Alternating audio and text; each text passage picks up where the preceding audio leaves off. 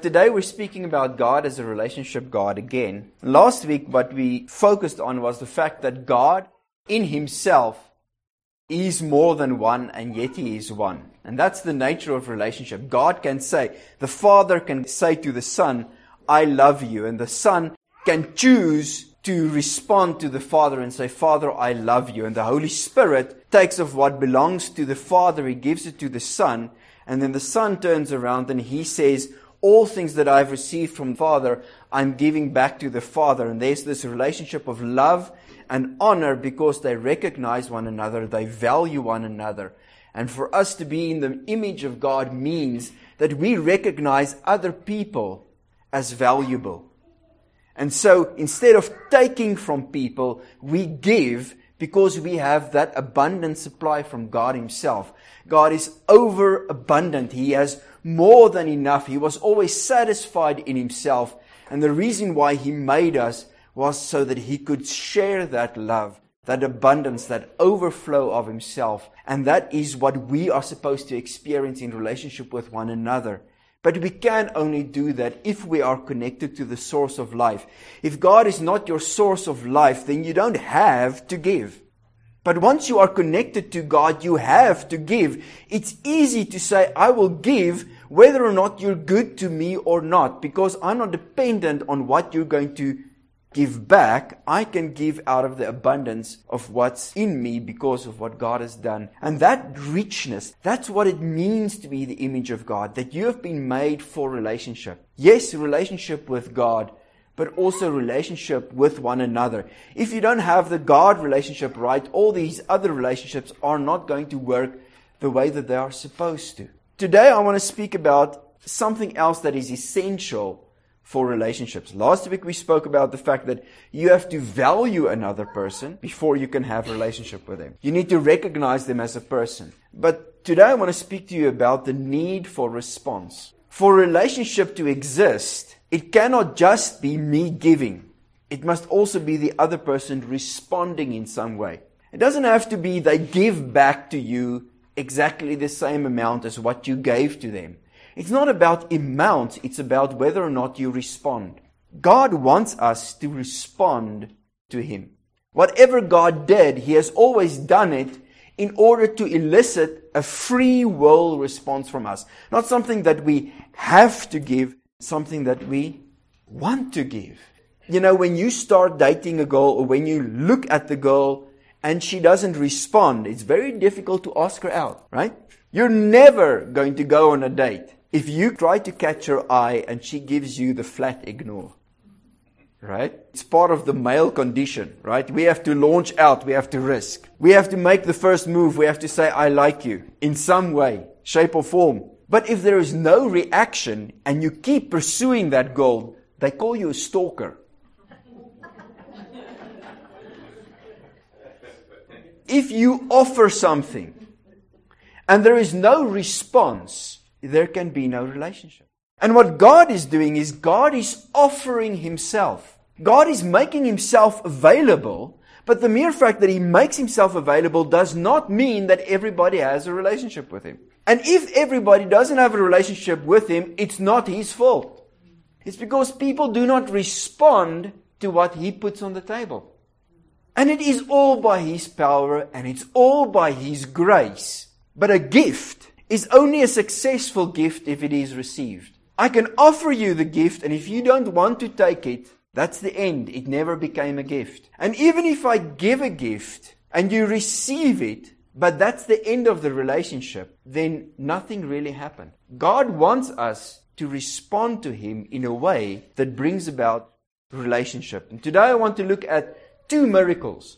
Two miracles, both from the Gospel of John. So you can turn to John 5. And as we look at these two miracles, you're going to see that these two miracles have many similarities. And the difference between what happened in these two men's lives, both of them got their miracle, by the way. But I think one of them made more out of his miracle. One of them got more out of Jesus than the other. And it all had to do with their differing responses in John 5, I'm going to start in verse 2. Now, there is in Jerusalem by the sheep gate a pool, which is called in Hebrew Bethesda, having five porticos. In these lay a multitude of those who were sick, lame, blind, withered. Now, they're there to receive healing. If you read the next few verses, they were waiting for something miraculous to happen.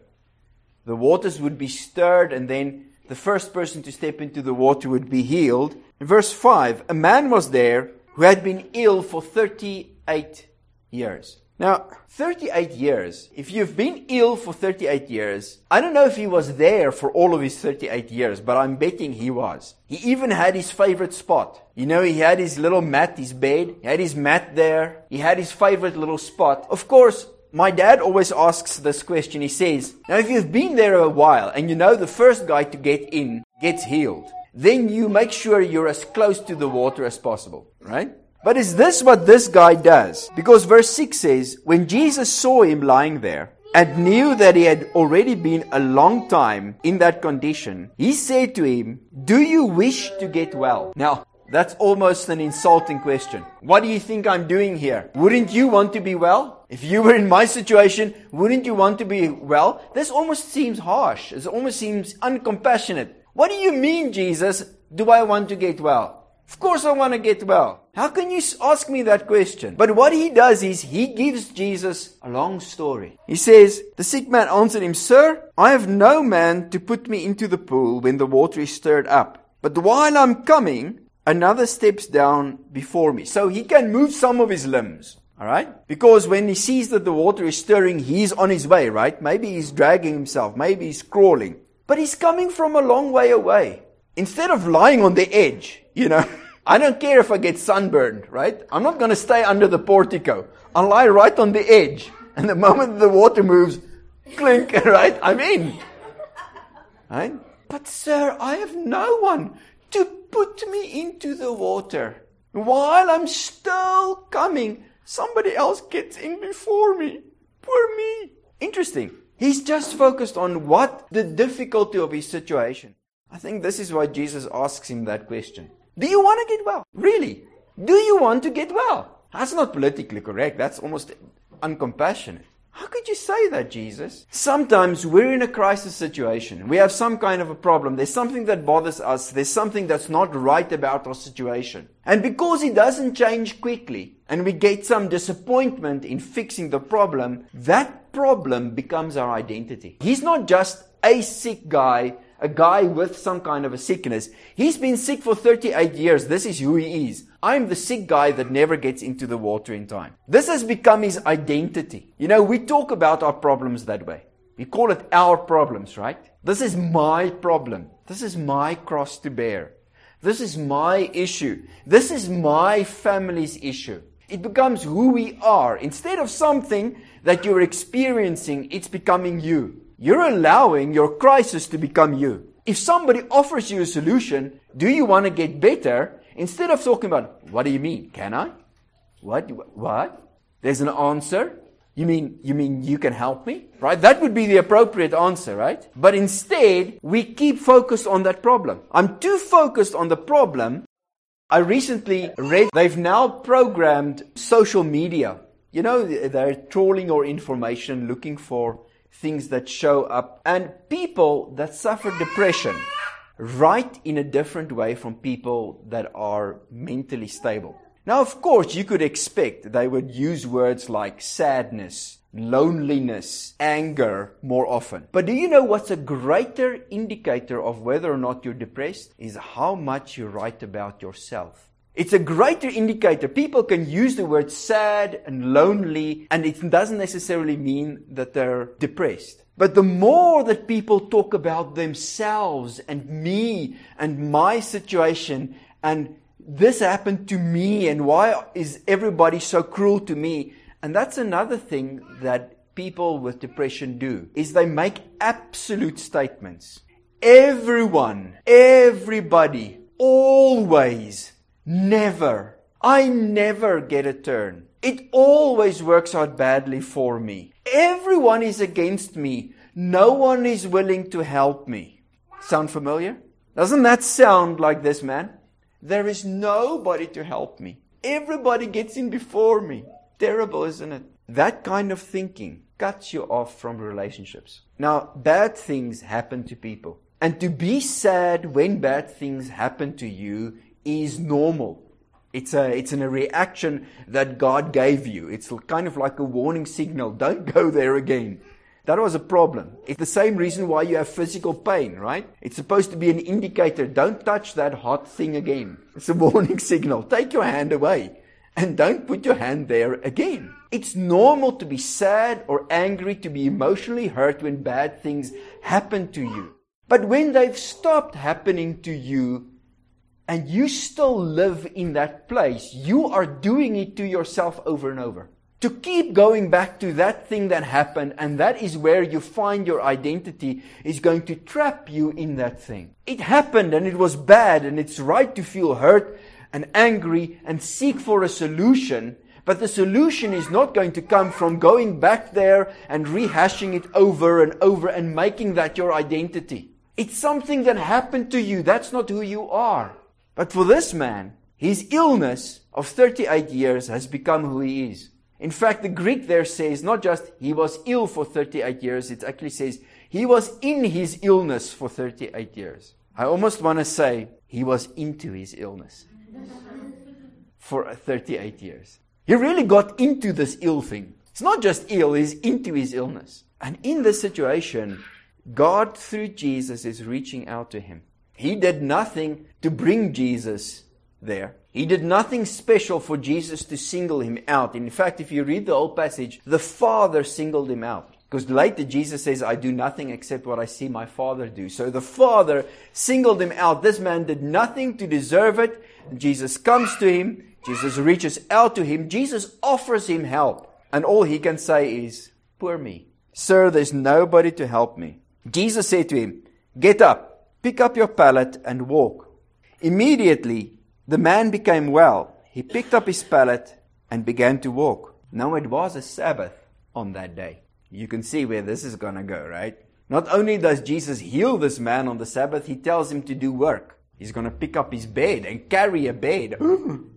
a little camping mat. He's going to pick it up and carry it all the way home. Wow. He really broke a sweat, I'm sure. Difficult work, hey? So the Jews were saying to the man who was cured. It is the Sabbath, and it is not permissible for you to carry your pallet. But he answered them, He who made me well was the one who said to me, Pick up your pallet and walk. And they asked him, Who is the man who said to you, Wait, what? Not, who is the man that healed you? Who is the man that said to you, Pick up your pallet and walk? They're not even interested in the fact that the guy was ill, lame for 38 years. They just want to know who told you to pick up your bed. Crazy, crazy, crazy. Not, wow, you were ill for 38 years, you're healed, I'm so happy for you. You see, not only can you be too focused on your own situation, you can also be too focused on your list of rules and do's and don'ts. And sometimes God, God is doing something for this guy, isn't he? God is revealing something about himself to this sick man. But God is also, through him, revealing something about himself to other people. Sometimes God is reaching out towards us, doing something directly in our lives, and sometimes I see what God is doing in your life, and it blesses me. It speaks to me about what God is doing. It tells me something about the nature of God, but I can miss it. This man was so focused on himself and his own problems, and you'll see in a minute, he actually missed what Jesus was doing. And these guys are so focused on their rules, they're missing it too. Afterwards, verse 14 says, Jesus found him in the temple and said to him, Behold, you've become well. Do not sin anymore, so that nothing worse happens to you. The man went away and told the Jews that it was Jesus who made him well. Like, he doesn't want the Jews to be angry with him. So he'll tell them who made him well so that they'll be angry with Jesus. He just wants an excuse. He was in trouble, right? Because he picked up his pallet and walked. So now he wants to get out of trouble because well, what does he say? Not, I'm healed and this is how I got healed. He says, well, the man that healed me told me to pick up my pallet. That's how thankful he is for what Jesus did for him. When he found out who Jesus was, he goes and tells the Jews, don't be angry with me, be angry with Jesus. He's the one that told me to pick up my pallet and walk.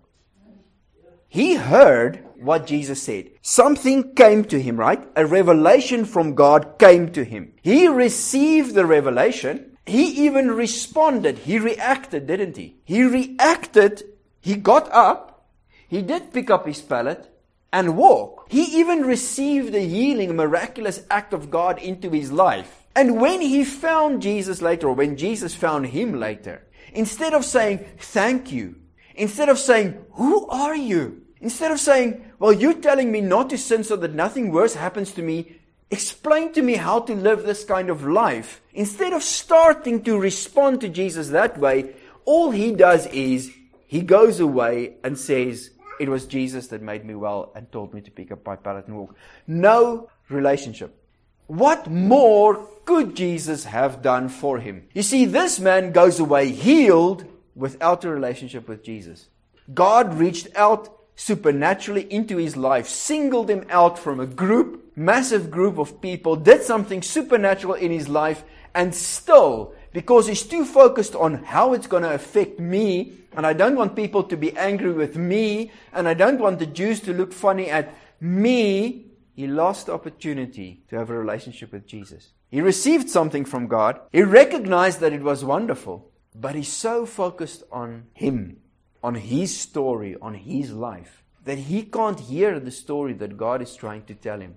Chapter 9, starting from verse 1. As he passed by, he saw a blind man, blind from birth. And his disciples asked him, Rabbi, who sinned, this man or his parents, that he would be born blind? And Jesus answered, Neither. It was not this man that sinned nor his parents, but it was so that the works of God might be displayed in him. We must work the works of him who sent me as long as it is day. Night is coming when no one can work, and while I am in the world, I am the light of the world. And when he said this, he spat on the ground and made clay of the spittle and applied the clay to his eyes and said to him, Go wash in the pool of Siloam, which is translated sent. So he went away and washed and came back seeing. Jesus wasn't even looking for him. I think the disciples were a little silly. I mean, blind people can hear well. Have you noticed? Blind people usually train their hearing. They're standing right next to the blind guy saying, So who sinned? This guy or his parents? Discussing him as if he's not there. He could hear every word. I promise you he heard every word that they were saying. But I tell you what, when Jesus started to work this miracle, I bet you that blind man was thankful that they pointed him out. And so he gets up and he goes and he washes and he comes back. And guess what? It was another Sabbath. Verse 14. Now it was a Sabbath on the day when Jesus made the clay and opened his eyes. Jesus made clay on the Sabbath. That's work, people. Even though it was as much clay as you can make with your spit, but it was work. Jesus made clay on the Sabbath, and Jesus healed somebody on the Sabbath.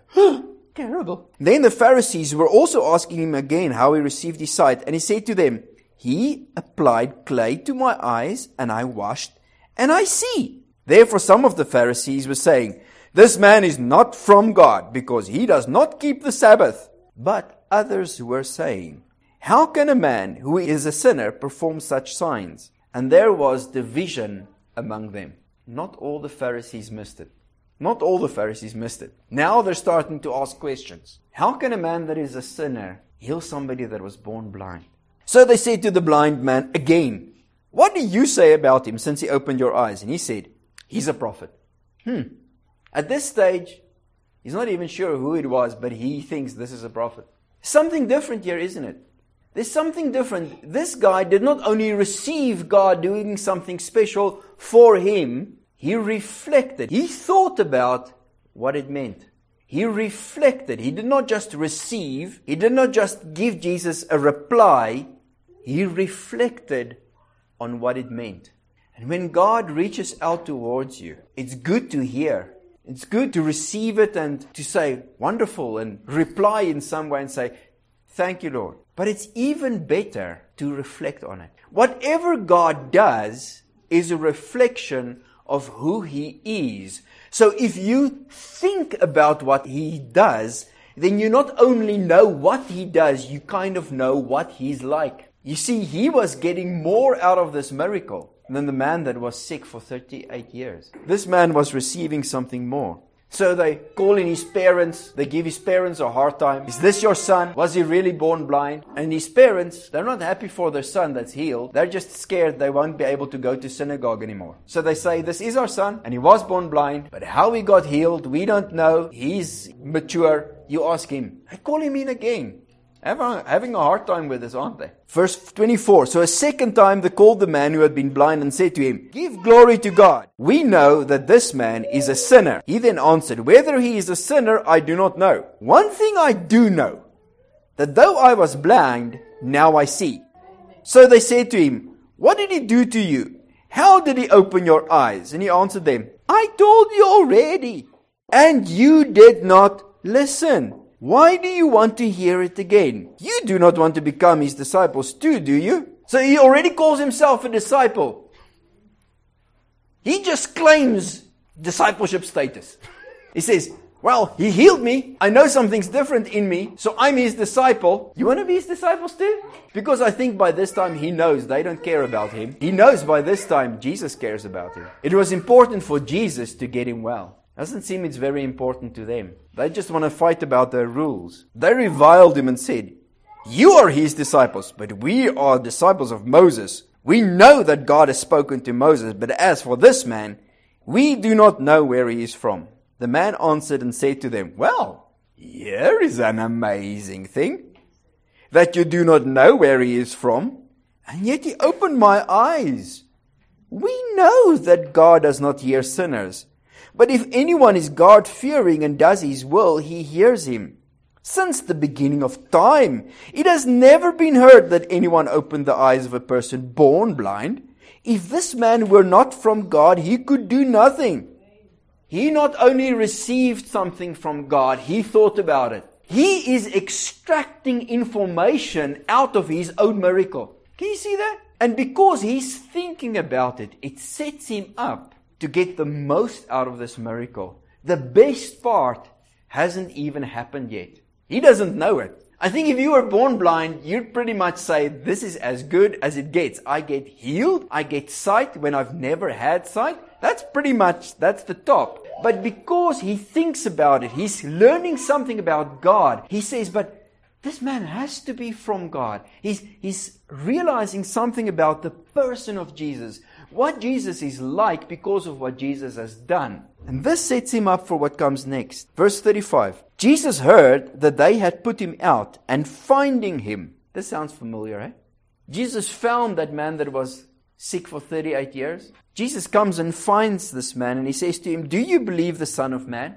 And he answered, Who is he, Lord, that I may believe in him? Jesus said to him, You have both seen him, and he is the one who is talking with you. And he said, Lord, I believe. And he worshipped him. Jesus said, For judgment I came into this world, so that those who do not see may see, and that those who see may become blind. Those of the Pharisees who were with him heard these things and said to him, We are not blind too, are we? And Jesus said to them, If you were blind, you would have no sin. But since you say, We see, your sin remains. It's not just seeing something, it's recognizing what you see. Can you think about what God has done? Not just what has God done, what does it mean that God has done?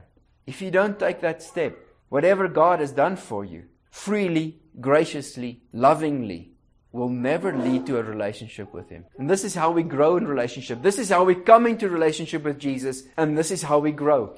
God can give Jesus, He can send the Holy Spirit, He can work conviction in your heart of sin, righteousness, and judgment. But if you do not take the time to ask, what does it mean? And how do I react to this? And how can I use this to come into relationship with God? It will stay an action from God's side and there will be no relationship. We need to receive from God, yes, but we need to react. We need to reflect and then react in a way that brings us into a way to relate. Receive, reflect, and then react so that you can start to relate. You need all of them. And sometimes, even after we've become Christians, we kind of say, Oh, thank you, Jesus. Thank you. Love you. Yes. Know you love me. Wonderful. And then you're in a crisis situation. And God, in His grace, does something for you and He drags you out of it. And you say, Oh, thank you. And you move on. Instead of saying, Wow, Lord, this shows me something more of you. I thought you're good, but now I know you're good. I know you're good, but I didn't know you're this good. And you start talking to God and you start thinking, we need to value whatever God does, the small stuff, the big stuff. We need to value it. If we don't, Christianity is just like, oh yeah, mm, yeah, I've, I've done the Christian thing. I, that's me too, yeah.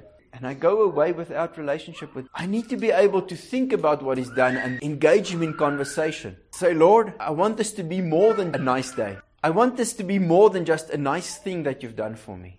I want to get the most out of what you've done for me. Not just the miracle, but who you are. You know, the first time that you drive way, way, way further than you should on a tank of petrol because God was gracious to you. Hey, come on, I see another hand there.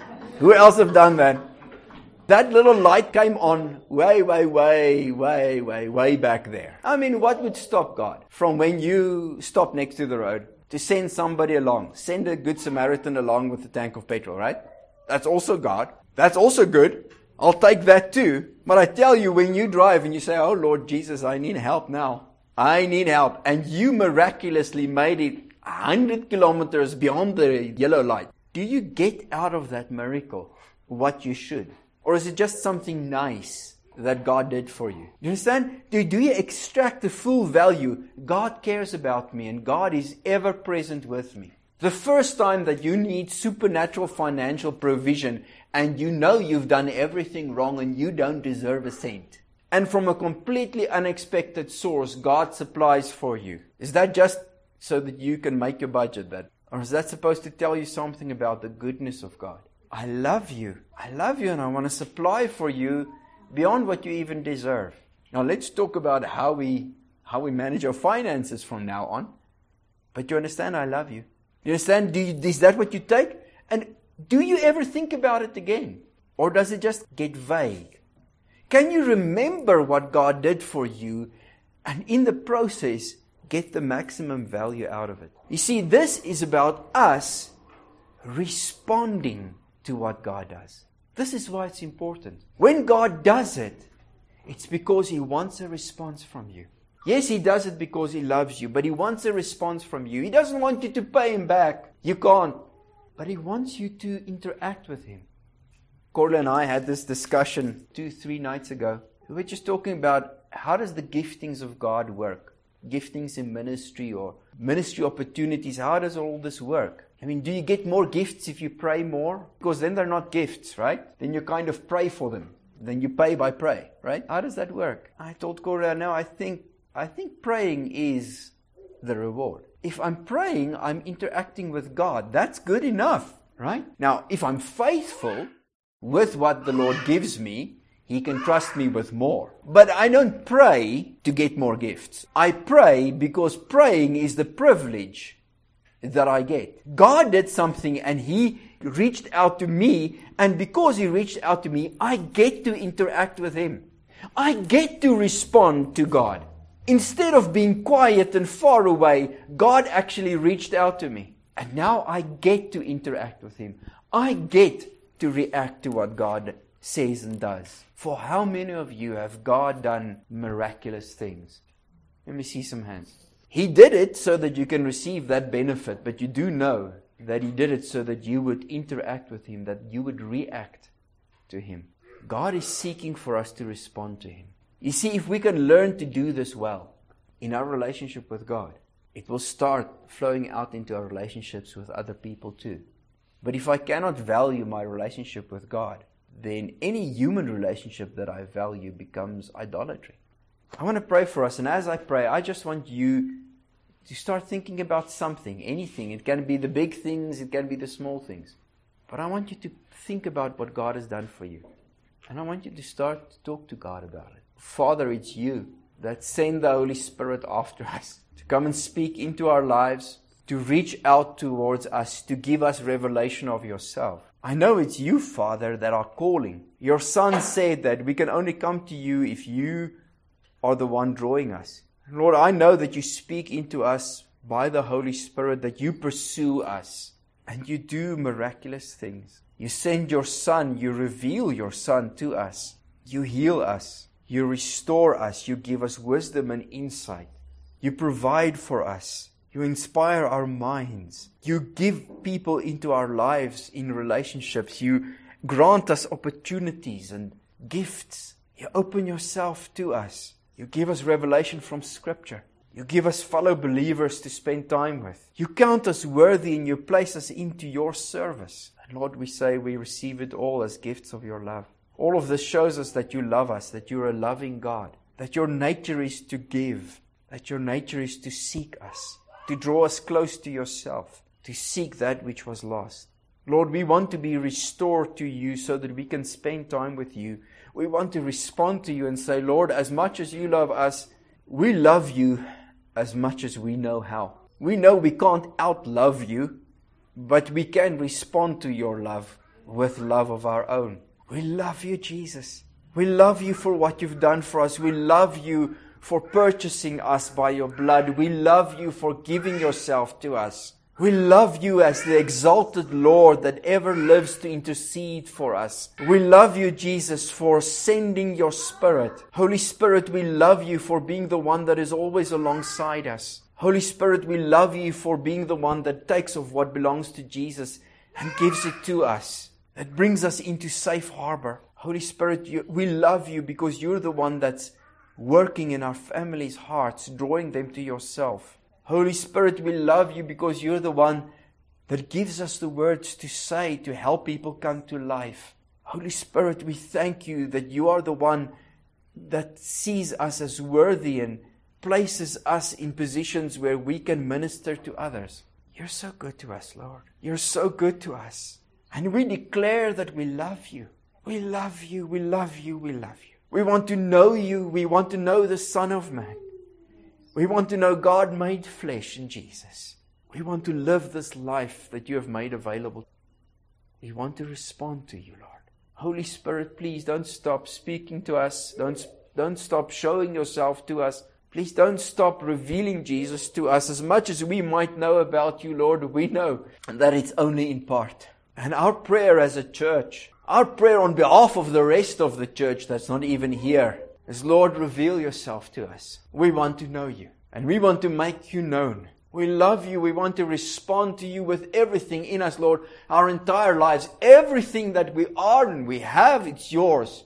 We want to respond. You gave everything freely, completely. You gave all of yourself and we want to respond and we want to say, all of us, Lord. Even the stuff that we don't even know about, we give that to. If we don't want to give it when you put your finger on it, just remind us of today. We just give you a blank check, Lord, everything. We want to respond with everything that's in us. We want to know